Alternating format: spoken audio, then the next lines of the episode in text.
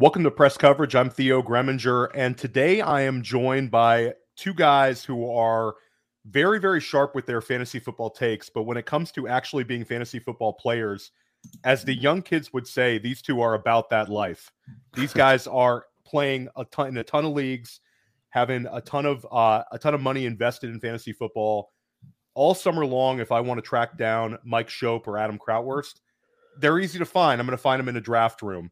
And uh, this summer, we we got together on the Dominator, uh, Billy Muzio's show uh, for crossover week here at Player Profiler, and we really got after it. It was a great show. So I've been looking forward to you know chopping it up with Mike and Adam for quite some time, uh, and we were able to work this one out. And it's actually fortuitous to get these guys on this week because there's a lot to talk about with the Buffalo Bills.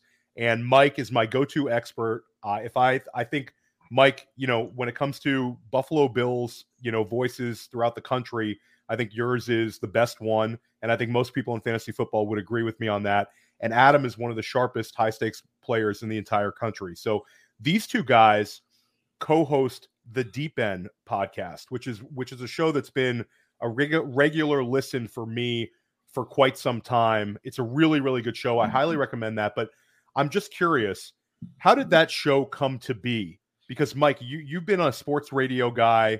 Adam, you've been a high stakes player. How did you guys come to be where you're doing a podcast together? Uh, and when did it start up? Um, maybe start with Mike on this one. Yeah, um, I think it's our fourth year, and Adam looked me up. It's my my uh, path into fantasy football is hilarious, and and very I've been very lucky how certain random events happen and Adam had just come off winning top five in the main event and wanted to do a podcast. Do I have this all wrong? Maybe Adam. I think this is right. Uh, we were with Draft Sharks at the time. Yeah. And um, you know, I knew fantasy, but not as well as I do now. I think. Uh, but you know, with maybe with my radio experience, we maybe we're a good fit. So yeah, that's how I remember it, Adam. Yeah, yeah. Um, I didn't know Mike was into fantasy until I saw him in the Pros versus Joes and um, so, yeah, I looked him up and we hit it off, and the rest is history. Now he's, you know, uh, six figures deep in fantasy football every wow. year, and he hates me for it. that's that's right. That's right. You know, but he's not going to hate you for it when he takes down a main event. That's or, true. Or you know, you you know, it's it's inevitable that that you two guys are going to take down a couple of big big leagues, as I'm sure you're in the contention for in some of your leagues right now. We've had the we've competed against one another um, we've also, you know, just talked a lot of fantasy football. Um, Mike, why don't you share with everybody? Because I think that there's like two groups of people that know you. There's the group groups of people in the high stakes fantasy who really know you for now you being a high stakes fantasy player, but you also are on WGR 550 in Buffalo. And why don't you talk a little bit about that? Yeah, that's um, my my career is hosting with my partner, the Bulldog, Chris Parker, uh, weekday afternoon sports talk show on Buffalo's sports station, uh, home of the Bills and Sabres. I've been at WGR since 2002 in the same time slot, which is a long time for for radio, for local radio, and I'm I'm very proud of that. And yeah, I got into fantasy, you know, pretty seriously, maybe seven years ago, something like that. Um, and you know, I definitely talk a lot of fantasy, maybe too much on my weekday show, but try to do it in a way that's, you know, it's really just talking ball, right? Like you, you're, you're talking about players and and pr- predicting games, everything like that, that that we obsess over in here, and um, you know, try to make that relatable for people. So yeah, it's been it's been a pretty good run. Yeah, no, for sure, and highly recommend people check out Mike's work. Um, you know, when it's specific to the Buffalo Bills, but I think that like tying in the fantasy, like that's what's bringing a lot of people in there. Like would there be this much talk about Khalil Shakir this week if it wasn't for his performance last week? Like these things kind of all tie together. Um, and now you have young kids even playing fantasy. Like I know a bunch of my my kids are are a little too young, but there's like 10, 12 year olds in my town that get together and do fantasy drafts. I think it's just amazing. Um, pretty much everybody kind of understands fantasy and it's growing and growing and growing. Adam, you're you're with full time fantasy this year. Um, why don't you let everybody know kind of what you're doing with them? Adam's been a very successful high stakes player for a long time, uh, and now you're doing a, even a little more content than you were before. Yeah, I do a, a weekly podcast Wednesday nights, just kind of recapping um, kind of storylines from uh, the previous week, and then going into a, like a bunch of start sits for the upcoming week. And then I write a start sit article um, every week for them over at full time. And I try to, and I try to with the article, I try not to, uh, I try to avoid like a lot of the like the the easier ones or the ones that like, hey, start this guy who's in the top twelve. I try to dig a little bit deeper, so it's a little bit harder, but I oh, I hopefully it's a little bit more helpful.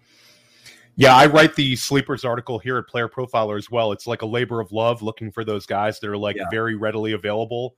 But hey, you know, Adam, it's a it's a fun week for that man. We got uh, Demario Douglas. We got yes. we got we're we're completely changing the narrative on on Royce Freeman. I'd like every podcast to refer to him as Rolls Royce for now on, and we're gonna have like a career renaissance. But guys, you know, we you guys draft all summer. Mike, you're you were doing underdog drafts literally every second of the day. Adam, you know, I could find you in a three. Adam, you're like your three fifties were like you're like living in those three fifties every single night. Um, you know, a, a, on multiple formats, but we take a long time with our process. We identify our ADP targets, and then we get you know eight weeks of sample size, and it's a lot of it's completely changed. Some of them were big time hits, some of them were disappointments. But when you get to your biggest positive surprise for the season, who's that guy that you know you've really been impressed with the way they've played, or really been impressed with their usage? Uh, why don't you take this one, Mike? It has to be Adam Thielen. You know that, that that's a guy many of us just ignored all summer, and there's so much unknown, you know. But you try to in those summer drafts get a little weird if you can in the late rounds. You know, thinking of the Patriots, you mentioned Douglas already. I drafted Tyquan Thornton a lot, even, but you know, make sure you get Kayshon Boutte or DeVante Parker, and you know, whatever. Like you still, you still don't know what you're going to see. Um, Thielen, I mean, what a what a renaissance for him this year, and a huge get if if you have him on teams. Uh, they changed who's calling the plays in Carolina for last week, but it didn't it didn't stop Thielen. There seems to be no other reliable option on that team. You've got a rookie quarterback trying to learn. So um, what a win for anybody who picked him, Thielen. What a great call, Mike. And it's funny because like Adam, you, you know, you, you come up with your own process for guys, but when you're in these really sharp drafts, you're also noticing where like the really sharp money's going on so, a couple of these guys. And I people were really taking Jonathan Mingo as we got to late in the summer. So I was like, you know, I got to play a little catch up here with little Jonathan Mingo. And I felt like I was, you know, pretty sharp with Mingo. There was also some guys on DJ Shark, and Adam Thielen was just sitting there. Um, and a lot of people just completely brushed that one aside. That's one we're going to have to revisit in the offseason um, and and you know really look at how how this was kind of missed because uh, he was healthy and the opportunity was there, and a young quarterback has basically had tunnel vision for him all season long. Uh, how about you, Adam? Who's the guy that you were uh, was a big positive surprise for you? Yeah, real quick and Adam Thielen because he's a guy that I that, that, I was on. He's a guy that has been a pleasant surprise for me as, as well. Mike stole that one from me, um, but uh, I think it's all narrative street with Thielen. It's like, hey, it's you know he's a coach on the field. He's an older guy going into the slot. The young quarterback can, can rely on him. Uh, all that type of type of thing. So I don't know if we can learn a ton from that, except for maybe like older receivers, Boldin, Fitzgerald, a couple others, when they go into the slot, they can still uh, succeed. Speaking of older receivers, uh, one of my kind of pleasant su- surprises, a guy that I didn't that I didn't have as much as I normally do, but Hall of Famer M- Mike Evans. He's been really kind of consistent for, for them. Wide receiver 14 on the season, um, you know, well ahead of well ahead of where his AD ADP was. You know, questions about Baker Mayfield there, and he's just, um, you know, is he older? Are they going to trade him? That type of thing. Um, and he's just been week in, week out consistent. Didn't have a good game um, last week or two weeks ago against against the Bills. Still, still gets in the end zone, still finds the end zone. So I think he's been like a consistent guy that you know you can plug in there as a, a low end wide receiver one or high end wide receiver two that maybe some people are kind of given up on already. Yeah, it's funny because we've seen this every single year and I talk about the money zone for wide receivers during the summer, these guys that are like the very end of the wide receiver two, all the way to the wide receiver four. Um, and every single year we see these veterans hit out of this zone. It was Brandin Cooks two seasons ago. Last year it was Amari Cooper and Tyler Lockett. And then this year it's like, you know, I see that happening, but I'm not going to take Mike Evans. And Mike Evans was kind of a guy where you would kind of shrug your shoulders in some of these leagues where there was like a deep wide receiver runs and you'd say i guess i'm going to take mike evans because it's like the end of a tier and it's like found money. So uh, i think that's another thing we need to revisit in the offseason is veterans that, that have produced big time in fantasy football they get kind of beat up because we're a little scared of their quarterback situation. But i think a lot of these guys are a little bit quarterback averse in the sense that they're going to get the targets, they're going to get the usage, and the production be there. How about Mike, a guy that you were high on, or you just thought that was going to be a a good fantasy player this year that's been a major disappointment for you? Well, I'll say Jahan Dotson, but maybe that's about to turn around. I don't know. Like the, the key there might be Curtis Samuel's injury. And whereas, like, I'm, I'm not beating myself up too much over not drafting Thielen more. Good for Adam that he was doing that because you know a lot of those summer drafts you you really do sort of lean toward rookies for late season for the big the big money. And you know that doesn't have to we're not sure that's wrong yet you know i mean we're still only halfway through. That i do sort of get into myself a little bit about dotson because eric bieniemy always spread the ball around to lots of different targets with kansas city and Washington is doing that. So, you know, McLaurin has been okay, but Dotson has he got to a point where he was really not startable, and you know he had a great day on everybody's bench last week. We'll see if that changes. Um, so that's a guy I was really into this year, and it's not gone well. Maybe it turns around. Yeah, the the unknown upside drafter really got jammed with Jahan Dotson, and I think that's the kind of profile that a lot of times we look for and when it starts to flash, we really get excited about it because second year wide receivers are cheat code. We saw Jahan Dotson, Dotson score the outsized number of uh, touchdowns. He had the first round draft pick pedigree, and it's really burned a lot of people, especially when the time period in the summer, Mike, where you were probably drafting a lot of them, was when McLaurin had the injury concerned and he steamed up in FFPC, FFWC, and FFC drafts where he was like a fifth round pick um, in some of those wide receiver premium uh, formats, six round pick in FFPC. So uh, that was a tough one. But like you said, there's a whole second half of the season. So a lot of those two and six Jahan Dotson teams, you still have hope. We're, we're, let's go. We'll, we'll get it going. Uh, how about you, Adam? Who's a guy that you're disappointed with? And I'll say you can't talk about Aaron Rodgers being injured as your disappointment because I'm Team Garrett Wilson with you, but it's still happening, man. Garrett Wilson is still happening, Adam. Let's let we got a whole we got a whole half season for him to get in wide receiver one land. That's that's right. No, Garrett, that's that's certainly disappointing. Um, it's for me. I'm gonna I'm gonna dig a little bit deeper. I'm gonna go with uh, a guy for me is Elijah Moore. He was a guy that I thought getting out of New York, the talent that you know people said he had, talent that I think that he has. He hasn't been hurt, and to be um, on a Cleveland team that we thought would be a little bit more pass heavy it just hasn't happened for him. One red zone target. I mean, he's still getting the 20% target share that we would have would have hoped for, but one um, end zone target, you know, uh, yards per catch like 9.5. Like it's just not there's nothing downfield for him. I think it was week two where they targeted him. Uh, it was a prime time game. I forget who it was. They they targeted him like 12 times and everything was like a sideline toe tapper and it was high and it was all this other stuff. It just hasn't clicked for him. And then the injury with the quarterback, obviously, the situation there with with Watson certainly doesn't make it any better. So I was hoping for a for a breakout year here for Elijah Moore. And a lot of people talk about too. One of the things is like, oh, running backs get get, get hurt more, which which is true, which is why a lot of times receivers go higher. But for for receivers, there's there's a like a dual injury situation that you have to worry about, like Garrett Wilson. Like you have to hope Garrett Wilson stays healthy and Aaron Rodgers stays healthy. So the Elijah Moore, the same thing. Watson not being healthy, I think, is certainly hurting him.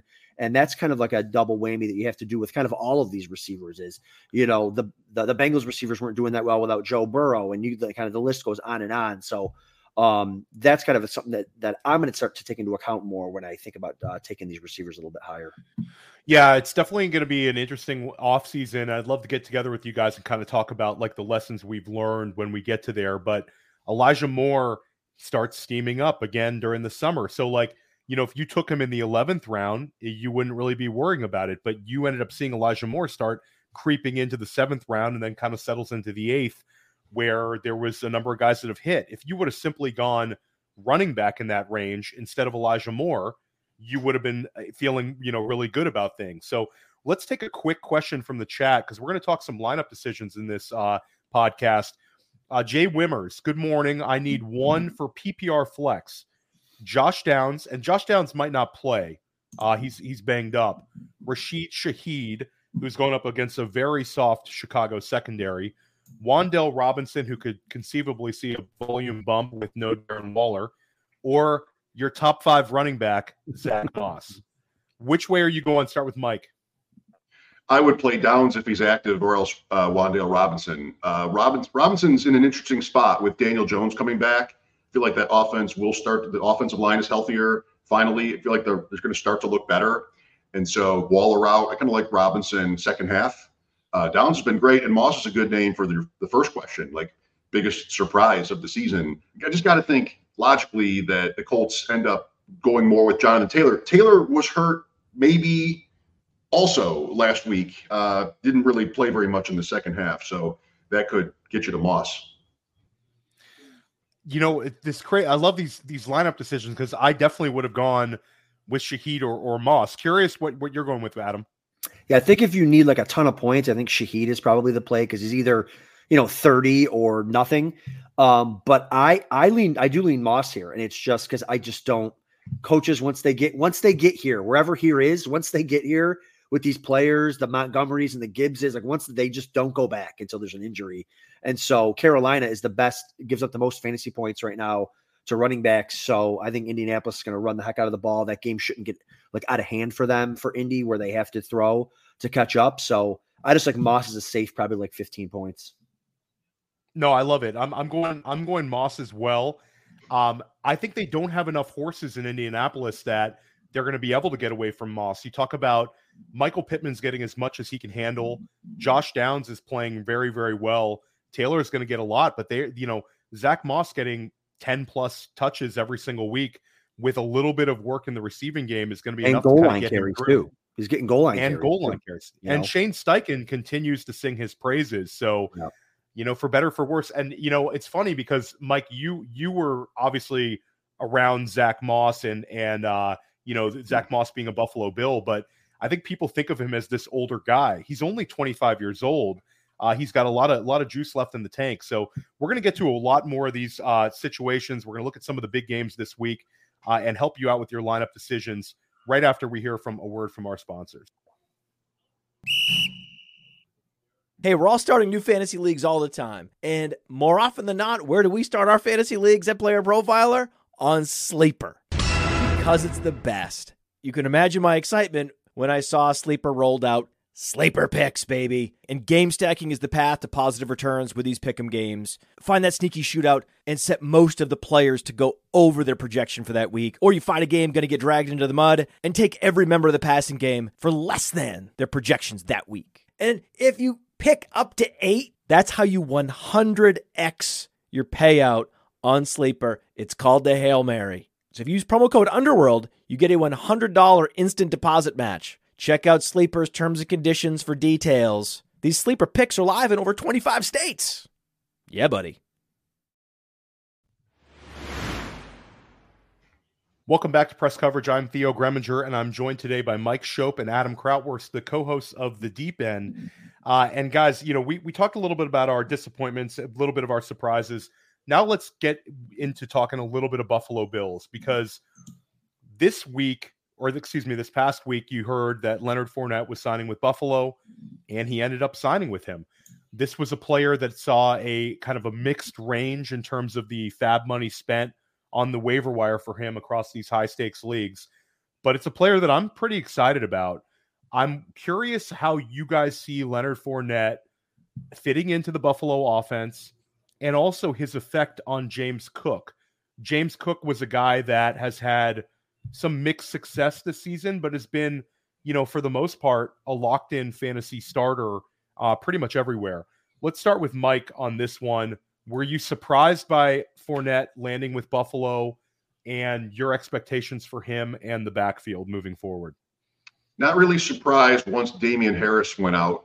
uh, that they would go get somebody else. It was Ty Johnson as well. Khalil Shakir is handling returns, Deonte Harty. So I get it.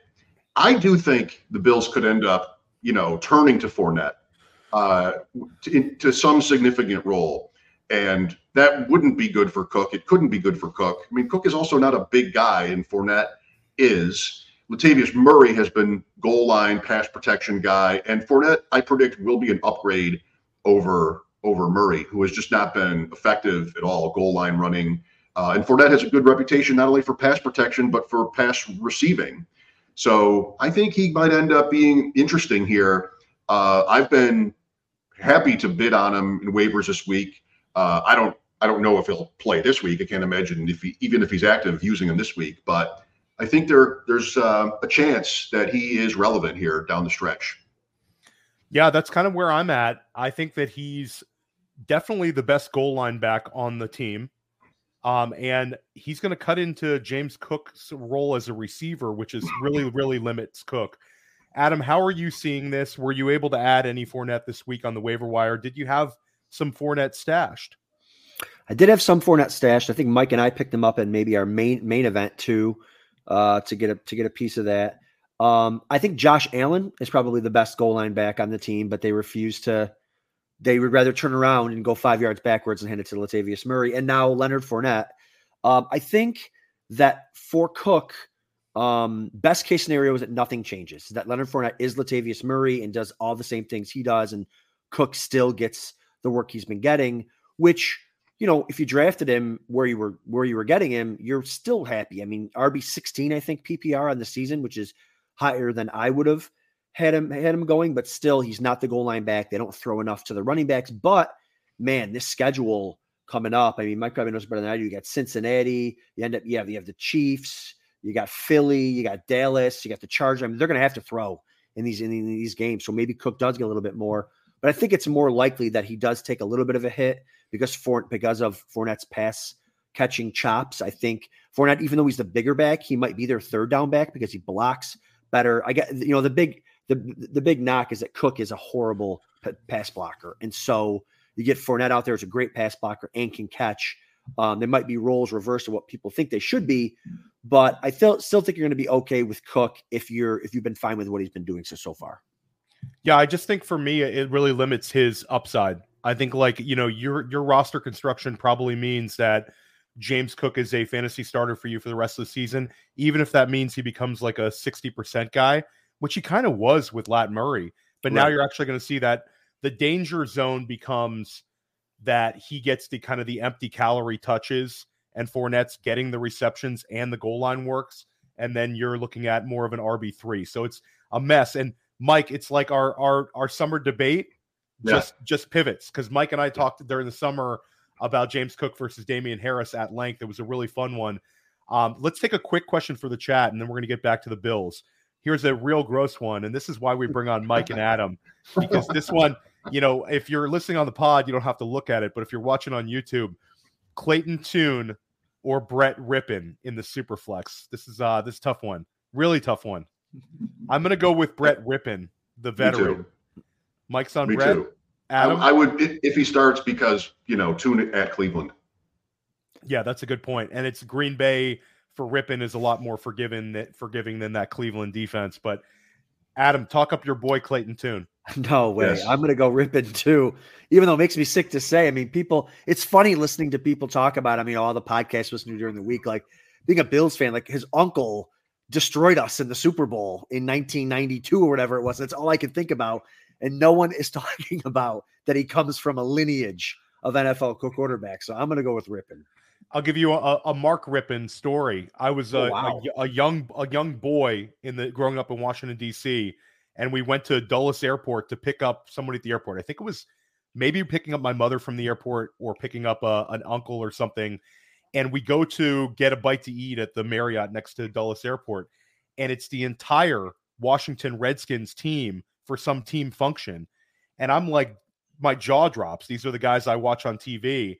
And I got to meet a number of them. And Mark Rypien like took like two minutes, took a bunch of pictures with, you know, me and, and my my sister and all this kind of stuff, signing autographs. So, you know, shout out. I'm sorry about your Buffalo Bills. but that was a hmm. legendary, a legendary Washington team. Um, and that's it is kind of cool that that they're related. Uh, let's get back to the Bills though, because my guy Dalton Kincaid is starting to really, really come on. Back to back weeks of looking like the real deal. Um, he c- catches a touchdown the last week. The week before, he catches eight passes. We have him. I mean, well, well, pretty much everybody at this point has him around tight end five in Dynasty, like locked in. You guys got a real one. How do you feel we should treat him for the rest of the season? Is this a guy that can challenge for tight end top five tight end numbers, or should we temper expectations and he's more of a you know weekly starter but a, a low end tight end one? Start with you, Adam.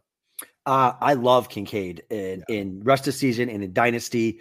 You know, I feel bad because maybe like four weeks ago, I was telling people in non tight end premium, like, oh, you can go ahead and drop him. He's the second tight end. They're not really using him. And then Knox gets hurt he's got the best tight end schedule remaining the rest of the season. His next three weeks are are the best schedule the next three weeks. Cincy, Denver, the Jets, as far as um, tight ends, and he's got it all to all to himself.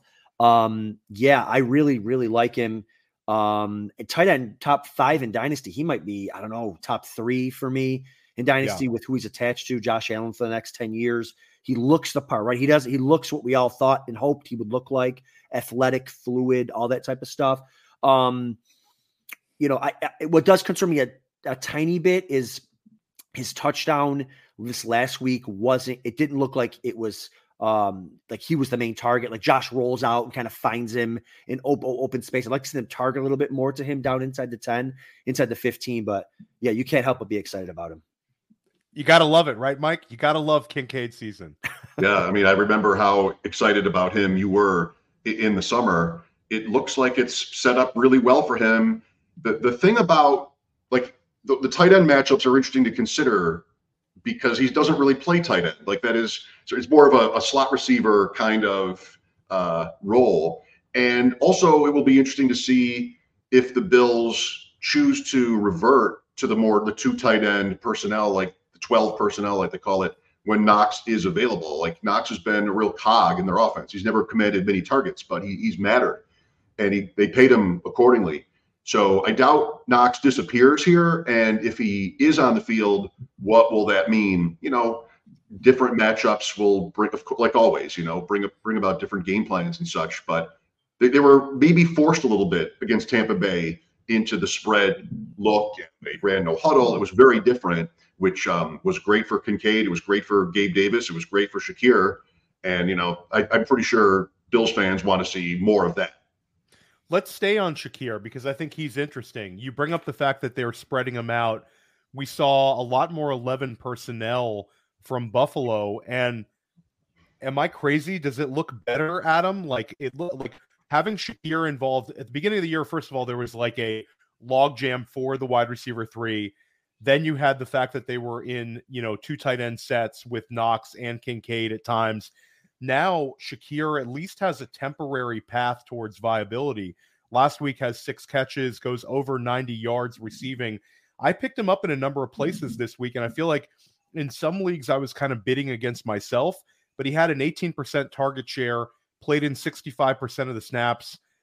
I think that in a lot of leagues that he's sitting out there as a free agent, he's going to be a waiver wire ad this week because I could see him having another four or five catches, another plus 65 yard receiving game against Cincinnati. Uh, your thoughts on Shakir, Adam? Yeah, I think you're absolutely right. The offense just looked uh, much better. I mean, he's just Shakir as a receiver. He's nothing special, but he's just better than Knox is as a receiving threat in every way. I mean, his hands are better. He's fast. He's he's a receiver. He should be. But I think the offense looks better too when you've got when you're instead of checking down to to, to Knox, you're checking down to, to to Shakir. And I will point out for and then hopefully too that keeps Kincaid at that tight end spot. My, Mike's absolutely right. If Kincaid's playing slot, you can kind of throw the tight end numbers away. But if we've got um, Shakir on the field and Kincaid playing tight end, that's kind of what you want. Um, and last year in the playoff game against Cincinnati, I think the only passing touchdown was to Cole, Cole Beasley in that game. So maybe you get Shakir in the slot, gets a you know gets a you get a heavy dose of that slot position against uh, the, the Bengals this week. Mike, anything to add on Shakir? Just like I think consider all that, and then back to Fournette because if that's their if that's their personnel grouping, Fournette is the running back. If he's you know still Fournette, which is whatever that's worth, he's the running back I'd want on the field. You know, he's checked down, he's pass protection. You you can't have a tight end get run over by you know a pass rusher all the time, and that's not where you want Kincaid to be living. So um, Fournette or or Murray, but I think Fournette sort of fits in well there. At the very least, like the narrative that Fournette wasn't signing with an NFL team because he's out of shape was one of the silliest things that that you could have seen when you actually saw him yesterday at practice, and he looked leaner than we've seen him in, in years. The guy looked like considerably, you know, yoked up and kind of ready to rock. So yeah, I'm with you. I'm excited about Fournette. We'll see how this thing goes. We, we you really don't know until we actually see it on the field, but at the very least, a big improvement over a 33 year old Latavius Murray. Here's uh, from the chat, and this is a going to make a lot of you angry to read this sort of a question. Uh, shout out to Aaron Waldo in the chat. Which two would you play out of Puka Nacua, Garrett Wilson, and DJ Moore? All all strong wide receivers here. Adam, we got to eliminate one of them. Oh man, um, I would play. I would probably play Puka and get Garrett Wilson. I just think Puka's just so involved in that, in that offense, and Garrett Wilson obviously the man there. So I would go with Puka. Green Bay just traded to the Bills, one, one of their top corners. Um, obviously, there's a quarterback situation there um, uh, for the Rams, but I just I just trust Puka, and obviously Garrett Wilson's my guy. Mike, which one are Same. you? Same. Yeah. Okay. Cool. I, I mean, Tyson Bagent. That's not really happening. So I would. Uh, all three of those receivers are in quarterback quandaries, I guess. But I, I'd also start Nacua and Wilson there. Here's a, a fun question from the chat. This is half point PPR. My guy, Demario Douglas, Josh Downs, who's also my guy, and Khalil Shakir, half point PPR. Uh, and I'm guessing we're picking one of them based on the question. Um, I'm going to say for me, it's Josh Downs uh, if he if he plays, and then I would probably go Demario Douglas as my second pick because I think he's going to be like a wide receiver three this week. Which way would you go? Start with you, Mike. Same. Uh, Douglas is interesting. Like they're they're down receivers, and it's Washington this week. Uh, so yeah, I, I trust that. I don't know. I'm not yet to the Shakir level, the Adams level of trust on Shakir, maybe, or just sort of like that that level of confidence there because we've seen Deonte Harty. they've got Sherfield. I mean, just I, I don't know if I want to trust that too much. Um, let's let's see if he can sort of we see the usage kind of repeat before I, I'd want to start Shakir. Adam, anything to add? Douglas Downs or Shakir half point PPR? Yeah, obviously, if Downs plays, it, it, would be Downs and then and then Douglas for me. Douglas is intriguing with all the injuries they have there now. Um, I mean, if he slides right into that that role, uh, he could be he could be a smash, not a smash, like a wide receiver three rest for the rest of the season. Shout out to Tyler Knable in the chat. He's talking up his guy, uh, Taylor Heinicke. Heinicke had four top 15 uh, performances last week, uh, top to 15 weekly performances as the quarterback in Washington, won a number of games. Do you have any hope for him in Atlanta? At least the A dot was higher. He's attempting to push the ball downfield. No Drake London, but does Heinicke excite you more than Ridder, Adam? Absolutely. I think there's another guy. Mike, did we pick up Heinicke in that one league this week? Do we have to, yes. have to start him? Yeah. We yeah. wanted we wanted Levis. I think we ended up getting Heinicke. I'm I'm excited about this is crazy to say. I'm kind of excited about Heinicke there with all those weapons. I mean, you still have to deal with the coach, uh, but with all those weapons there, um, you know, Minnesota's kind of reeling.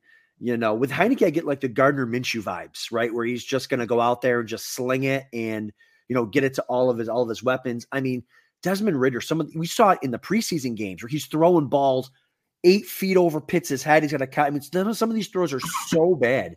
If if Heinicke can just be better than, than that, I think it helps. Um, I'm kind of more excited for the rate for the uh, Falcons players around him than I am for Heinicke himself. But I think uh, Heinicke certainly can be like a like a spot start this week. Yeah, he's definitely a, a, a, fun a fun one. Mike, your thoughts on Heinicke?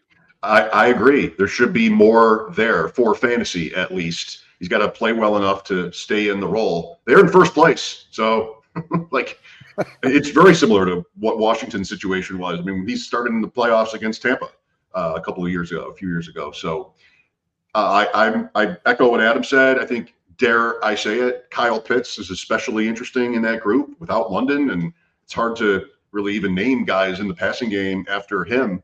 So maybe that's good for uh, Pitts. Something someday, hopefully, will be good for him. yes, we we really need that to happen. And I I actually wrote about Heinicke in my in my sleepers article, and uh, yeah, it could be a Pitts day because he likes to push it downfield.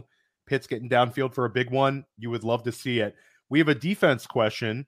Um, and this is a New England defense that's been struggling uh, struggling at times, but uh, you know, at home this week in a game that they can win against a Washington team that just got rid of their two best pass rushers. So it could be like a weird game flow. Falcon defense going up against Jaren Hall, who's getting the spot start uh, from Minnesota. Uh, then you have the Chargers defense against Zach Wilson on Monday Night Football, or the New York Giants defense against AOC. And it's just such a good nickname for for Aidan O'Connell to be AOC. You see these tweets, and you probably have like political people reading them and being like, "What are they talking about?" And uh, football people reading an AOC tweet and thinking that you know they're talking about AOC, the quarterback. It just it's just amazing. So, which defense would you go with, guys, on this one? This is a tricky one. Don't overthink it. That would be the first thing I would say because it's just all this is so hard to be right. It, it's so random, and especially when it comes to defense. So these are all good. Even the Raiders against the Giants in that same game at the end there on that list. But um, Sam Howell with the sacks, uh, Belichick against a quarterback gets sacked all the time. I'd be on the Patriots, I think.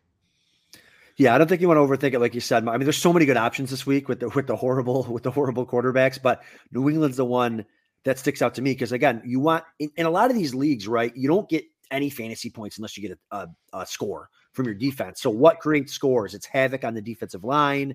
And what is that? That's New England versus the, the commanders with all the sacks he's getting, strip sacks, pick sixes, stuff like that. So I would go that route because a lot of these other games, like you get Zach Wilson, he's probably just going to hand the ball off to Breece Hall a bunch of times, and they're going to try to keep him out of out of trouble. So I like the I like the New England defense. Yeah, th- for me, I think it's uh, the Giants defense or it's it's the New England defense. Um, and I think that like starting the Raiders defense against the Giants could also be an interesting one. I know that there's optimism for Daniel Jones, but I think they'll be inspired with the coaching change.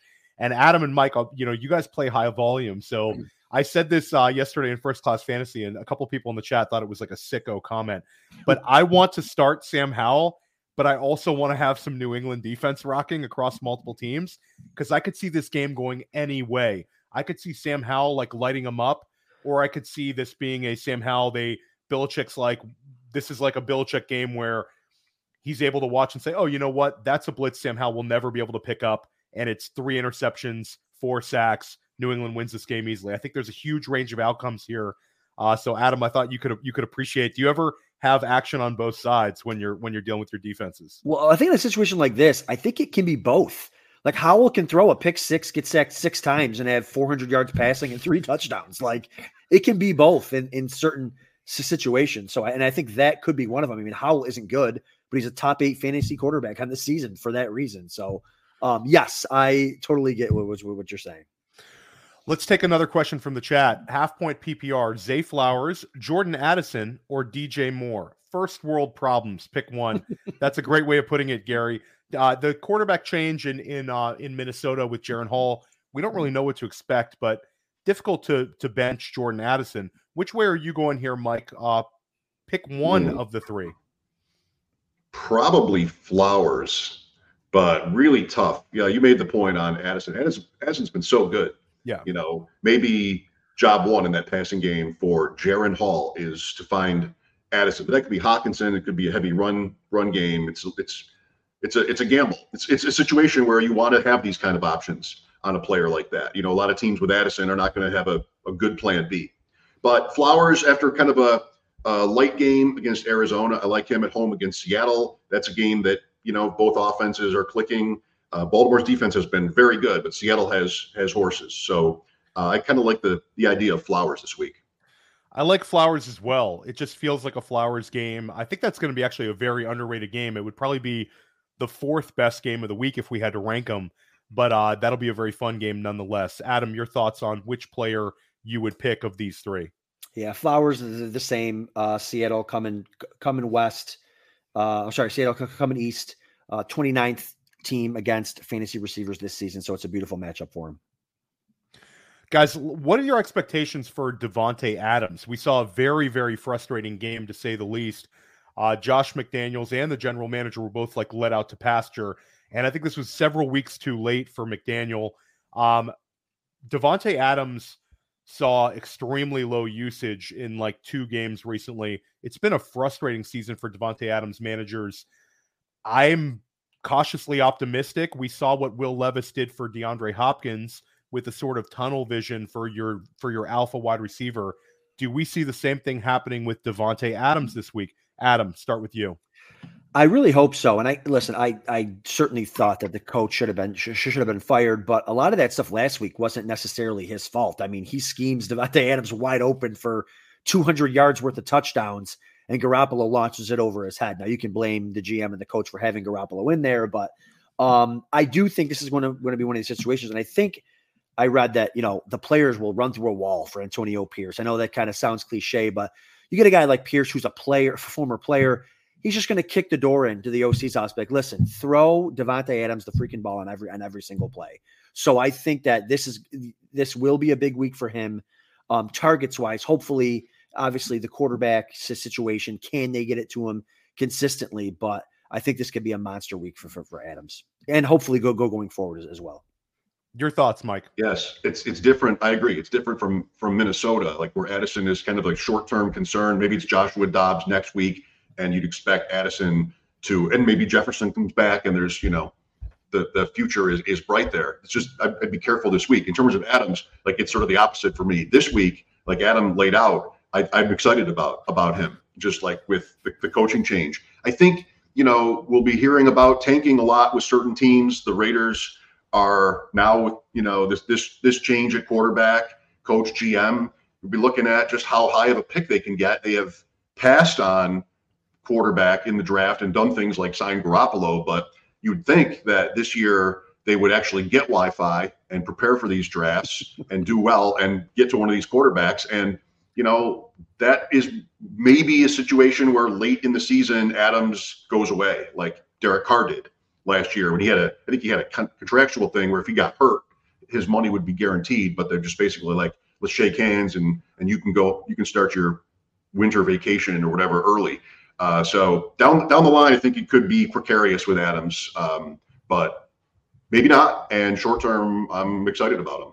I'm extremely excited about him. I think if you're in a trading league, it's a great time to go in uh, and go try to you know make an offer and see if somebody has that fee or and I love the, you know your take on Antonio Pierce. Very very cool.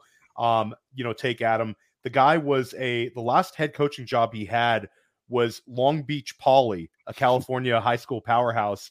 Um, so it's kind of like you know this is like a real opportunity. Sometimes we see these interim coaches do very well. I don't anticipate they're going to win a lot of games, but I think that he's at least you're not going to see this train wreck, and you're going to see the right guys being featured.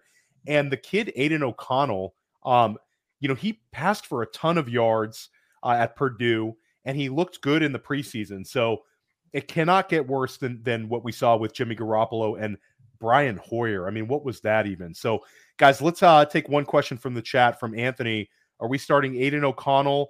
Or you got to guys for the for the questions, you got to give Jaren Hall his props and write his name out. You can't write Minnesota quarterback, but we'll give you a, we'll give you a break on that, Anthony. So Aidan O'Connell or Jaren Hall, two rookie quarterbacks which one are you going with? The quality of the offensive skill positions in Minnesota or our, our dead cat bounce game for, for Davante Adams? Mike, which way would you lean in?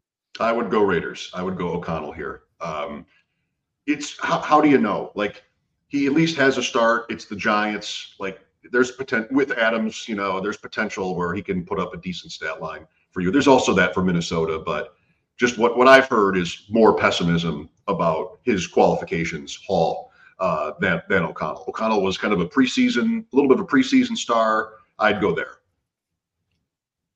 Adam. Yeah, same same here. He's uh, at home, you know, and I think all the stuff that's going on with the Raiders, they're a complete disaster, and I think they're still favorites. That's how bad the Giants yep. are. So it's like, uh, yeah, at home, and it's in relying on De- Davante Adams having that, you know, and Jakobi Meyers too isn't isn't bad either, and Josh Jacobs and all that stuff. So I think he's just had he has a good supporting cast and uh, a better wide receiver one. I'm going to go with Aidan O'Connell as well. I just have a fear that the Minnesota Atlanta game is going to be like an Arthur Arthur Smith like dream game, like a 2017 game where it's a lot of running backs. I think we're actually going to see a lot more Alexander Mattison and Cam Akers than we'd really care to see. I think they're both going to get an outsized number of touches. So I'm going to go with Aidan O'Connell, aka AOC. Uh, guys, here's the one question from the chat. Flex question. DK Metcalf coming off a very high targeted game. Mm. Rashee Rice in the arguably the game of the year. Um, with no offense to the Buffalo Miami game, that was the game of the year early, Mike. But now we're we're at a new time. So now KC Miami's the game of the year, mm-hmm. or Chuba Hubbard in half point PPR. Which way you going here? It's DK Metcalf for me. Which way are you going, Adam? Man, I usually like to like to lean running back when I when, when I can, and and and uh, Carolina can if make him keep him the, the, the guy there, but it would kind of be more of like a panic play. But I, I like I like Rice this this week. You know, in a absolute shootout, uh, fun game. Um, now I know the Kansas City defense secondary uh, pass defense is better than we think it is. Um, and so it might not be the big shootout that we want it to be, but I'm hoping for that shootout. I'm hoping to be able to watch that. Rice could have had a he had nine fantasy points this week, could have had a monster week, drops a ball over the middle, he's wide open. He could still be running after that drop. So I think I I think I want to go Rice here. I, I'm Metcalf. Um, I respect that. I mean, that could certainly be the right answer. And Hubbard, I guess, I mean, it didn't go so well that I want to assume he's just like their number one running back now, and there's nothing more to say about it. Um, Metcalf, 14 targets last week. He's close to like a big day. So I wouldn't want to bench him. Yeah, it's it's it's Metcalf. You can't go away from that sort of target volume, especially in, in a huge game against Baltimore where they might have to pass a little bit more than they would like. Uh, question from the chat: half point PPR. Start one here. Roschon Johnson, who's been disappointing with this big split backfield, and Bagent as the quarterback.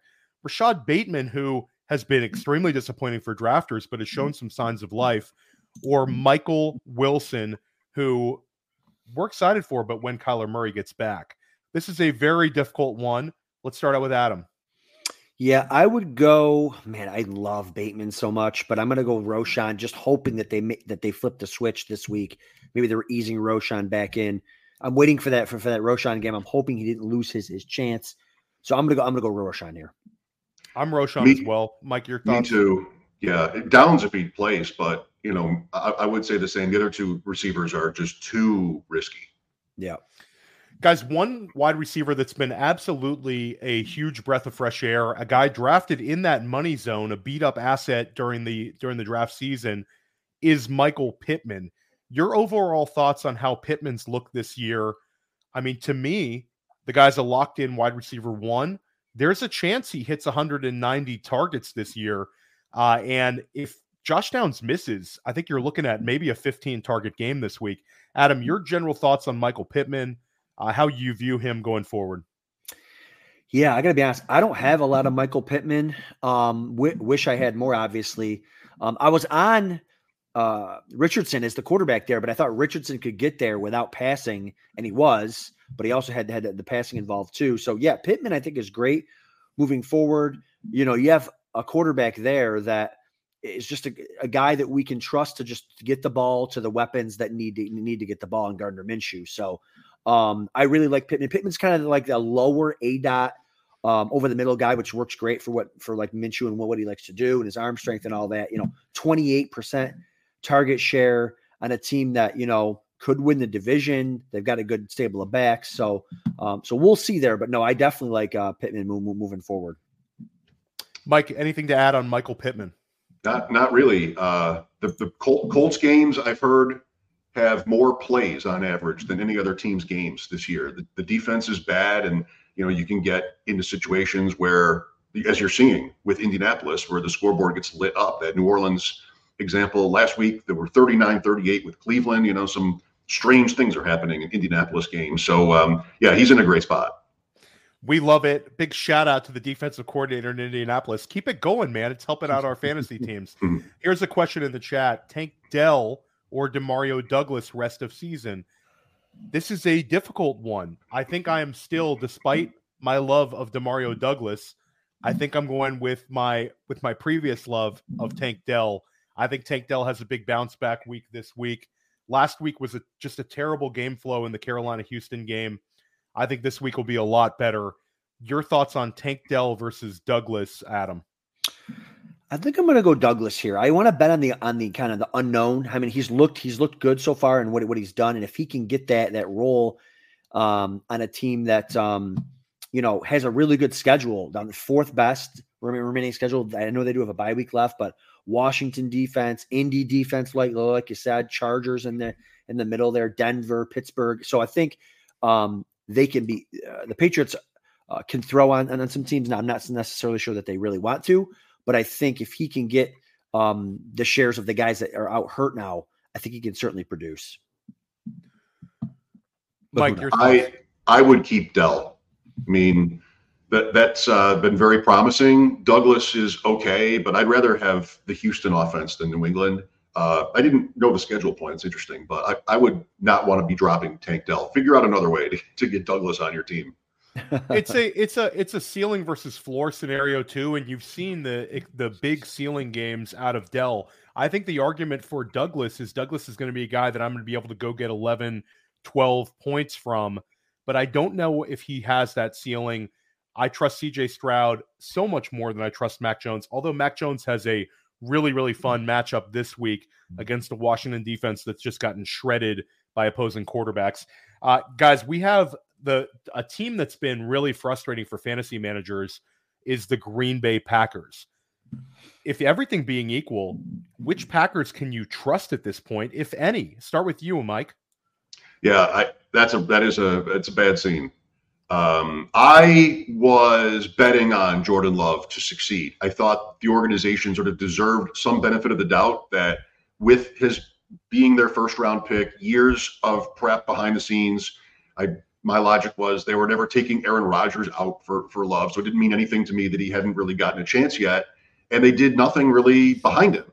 So I thought all the arrows were pointing up on him, but just too erratic uh, so far to give anybody in that offense much fantasy value. AJ Dillon just does not look good. There's there's not much efficiency there, and you don't know if Aaron Jones is even healthy. Like they haven't even given him the roll back that we're used to from Aaron Jones. I, I do want to have Jones on my bench if I can, because I do think, you know, maybe his injury has held him back and they've just got nothing to lean on to this point. So you'd think they'd want to they'd want to get there with Jones uh, against a Rams team that's beatable this week. Maybe this is the week for that. But Doubs's touchdowns are are saving him. Uh, Watson just no real consistency there yet. The tight end is interesting, but just not not a lot of you know, production. Um, yeah, it's it's not great. It's a really big mess too, Mike and Adam. I think you'll appreciate this because they're like they're all purgatory guys. They're guys that we cannot cut, but we really can't trust in our lineups. So they're they're guys to prevent us from like churning the waiver wire as well. It's hard to get away from a from a like a like a Romeo Doubs who's been saving himself with touchdowns. Jayden Reed has shown enough promise that you know you're happy to have him, but you can't really put him in there and then Christian Watson gets eight targets last week. We all, I mean, I, I when when Christian Watson caught the touchdown against Detroit, I thought, hey, this is going to start really going in his favor, but it's just not there. Um, and then the backfield is like AJ Dillon, you want to drop, but you know he's like right there, rosterable. And then Aaron Jones, you can't get rid of him either. Adam, your thoughts? Anybody to trust on this Green Bay offense? Anybody you'd want in your lineup this week against Los Angeles? Um, that's that's tough because I think if you got Watson where you took him, if he's healthy, you're starting him, and the Rams defense has given up a ton to the receivers as well. You know, he's QB. Uh, you know, Love is QB 14 on the season because all the injuries and stuff. Like he still hasn't necessarily killed you. He has not looked good, but you know, he also he's a, a young quarterback in terms of starts in the NFL, loses Christian Watson early in the year, loses Aaron Jones early in the year, and it's just like AJ Dillon stinks. The rest of the receivers are meh. So I do want to kind of give him a little bit of something, but no, I'm, I'm not looking to start uh, Love or any of these guys. Uh, but Love could be a sneaky start this week with all of the, you know, the five or six quarterbacks you kind of have at the bottom of the list here. Let's test your Aaron Jones enthusiasm. Aaron Jones or Brian Robinson of the Washington Commanders? Robinson probably. Um, just they, they they've cut into him a little bit too with Washington, but he, he's their number one. Uh, and goal line stuff, I think I would play Robinson. He's he's like sort of a classic floor kind of play. Uh, and Jones, I just I don't know what what he's dealing with, uh, the offense and everything we just went over. So I'd go Robinson. Adam, I think I would lean Jones just because it scares me. Like because when they decide to, if they decide to kind of give him the roll back, like I don't want to miss it. Um, and I don't think Robinson, with his lack of pass catching, is going to absolutely make me regret it. So, like, I think I think I, I want to be there when Aaron Jones gets his, you know, his 13 carries and his six catches and goes for 150 and a score. So, um, I would lean Jones. Now, a lot of times during this time of the year with injuries, bye weeks, you know, we're, we're a lot of times we're having a dumpster dive mm-hmm. for some of our starts. One guy that's a little bit interesting, I'm not going to waste your time on a Keaontay Ingram question um, because we're not going to be excited to have to use him if Demercado misses. We're not excited to use Demercado. But one situation I think we can kind of squint and get excited about, relatively speaking, is Devin Singletary if Dameon Pierce misses. I have a lot of Singletary. Dameon Pierce, I don't think is going to play this week. And Singletary has seen his two highest snap shares in the past two games. Uh, he went north of 50% in week six. Last week was like 47% snap share. The targets have not been there in volume, but he's got like two a game. Um, do we have any hope for for Devin Singletary if he gets the backfield, presumably to himself, with a little bit of Mike Boone mixed in? Um, right. Mike, you start with Devin Devin Singletary.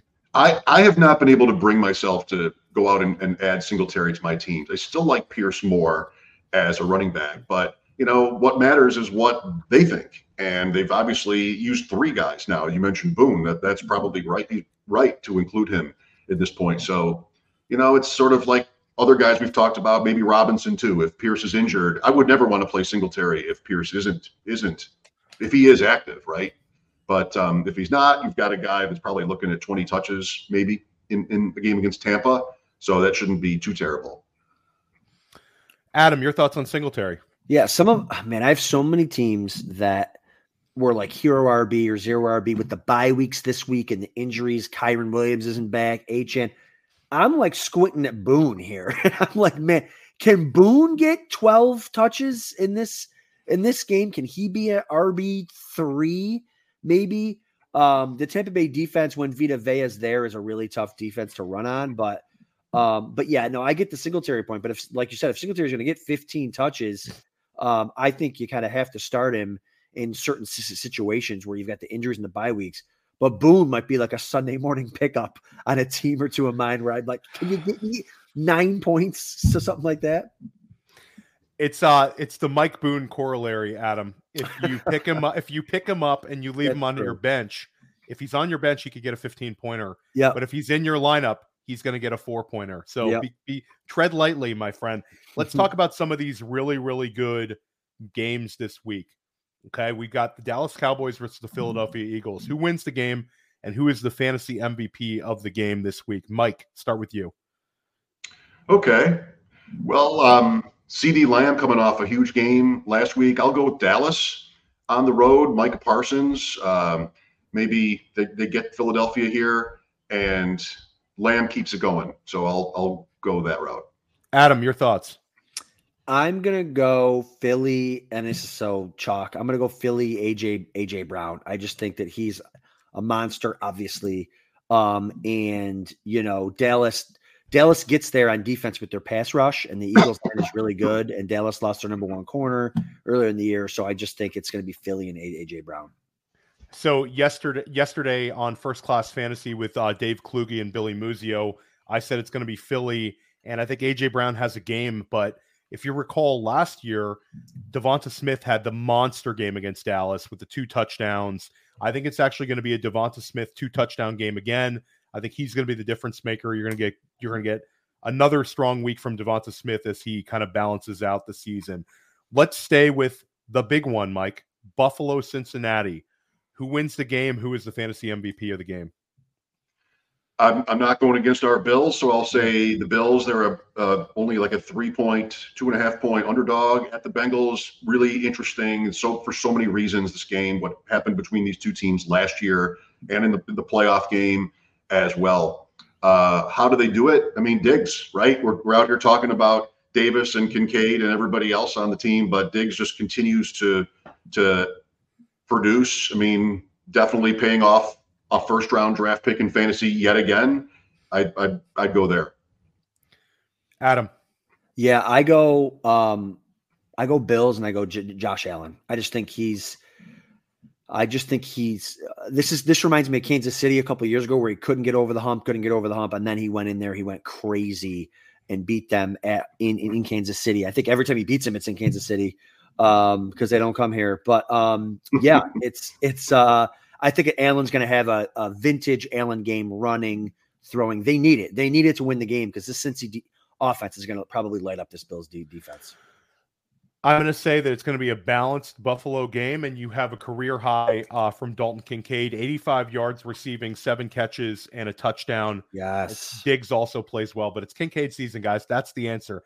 Uh, and then let's go Miami, Kansas City. This is a 9:30 game. Everybody gets to, this. The great thing about this weekend, guys, is all three of these games are spaced out. You don't have to make a decision here. You're watching the 9:30 game, Miami, Kansas City who wins the game and who is the fantasy MVP? Let's start with Adam on this one. Theo, I am so excited. Not that anybody cares about this. My son is finally done with football season. this is the first week I get to sit down all day and watch football. 9:30 if Bills game to, to, to cap off the night. Uh, so hopefully this this Germany thing doesn't ruin the potential of the of this game um, with with the time change and all, all that stuff. I I'm gonna go. I'm gonna go Miami and I'm going to go tight to Tyreek Hill in a revenge game. He already told them they're going to get this smoke. Like I just think he gets there, and I think I think Mike McDaniel's kind of into that type of type of thing with his players. So I think Tyreek Hill sees you know 15 touches or targets or carries or whatever the whole thing and just just goes nuts. You know, I'm on the flip side of you, not on your prediction because I had the exact same prediction, but I rarely have to do anything early morning Sunday. But my daughter has a gymnastics tournament on Sunday. So it's 8:15 you get there and you're there until it's over.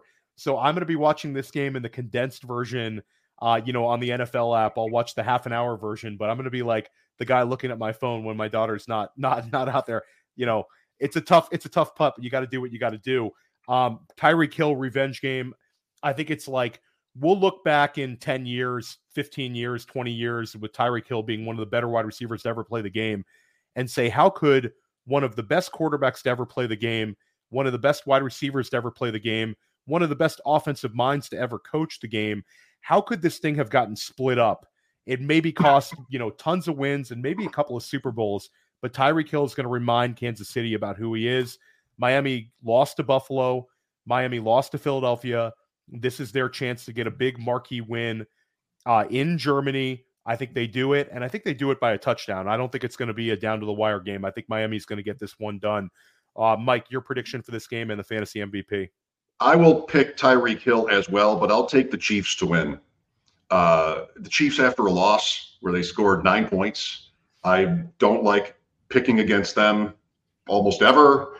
And maybe you know their their defense has been so good, Kansas City too. Like that's the story of their season so far. If it's not Taylor Swift, so I will say like Pacheco, kind of like sort of that. I mean, I don't think they explode against Miami's uh, defense. It's possible. it's possible. Uh, if if that happens, you could be talking Kelce or, or Rice, who we talked about earlier. But um, the, the Dolphins have to beat somebody good. They have yet to beat somebody good. So I'll take Kansas City. I love it. You guys were extremely generous with your time and your takes.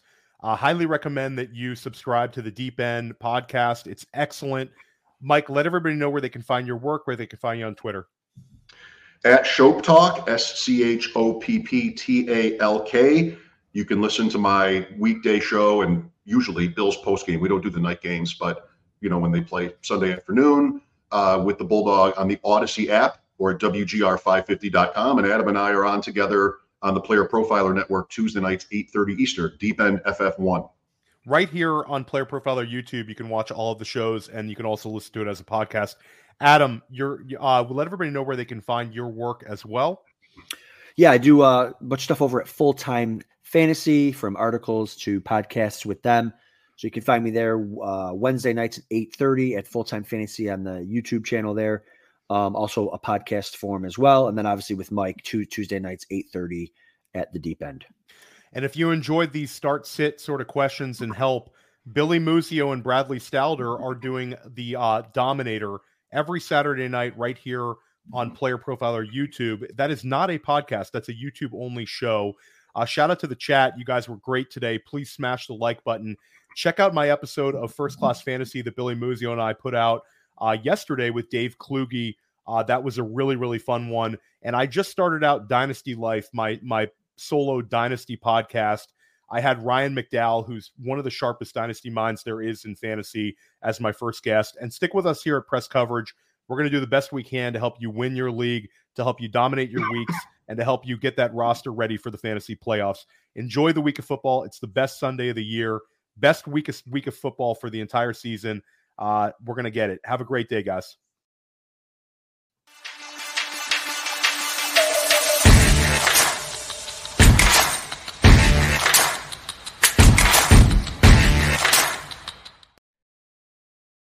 Hey, I want to take a moment to thank you for tuning in. It's important to me that all of our media be free. This is only possible because of you allowing a true independent sports media enterprise to thrive unlike any other in the business. So please subscribe to the All In package to continue to make all this possible, to ensure that all of our stats, information, data, content is available to you, especially you, the people that get the site and get the show.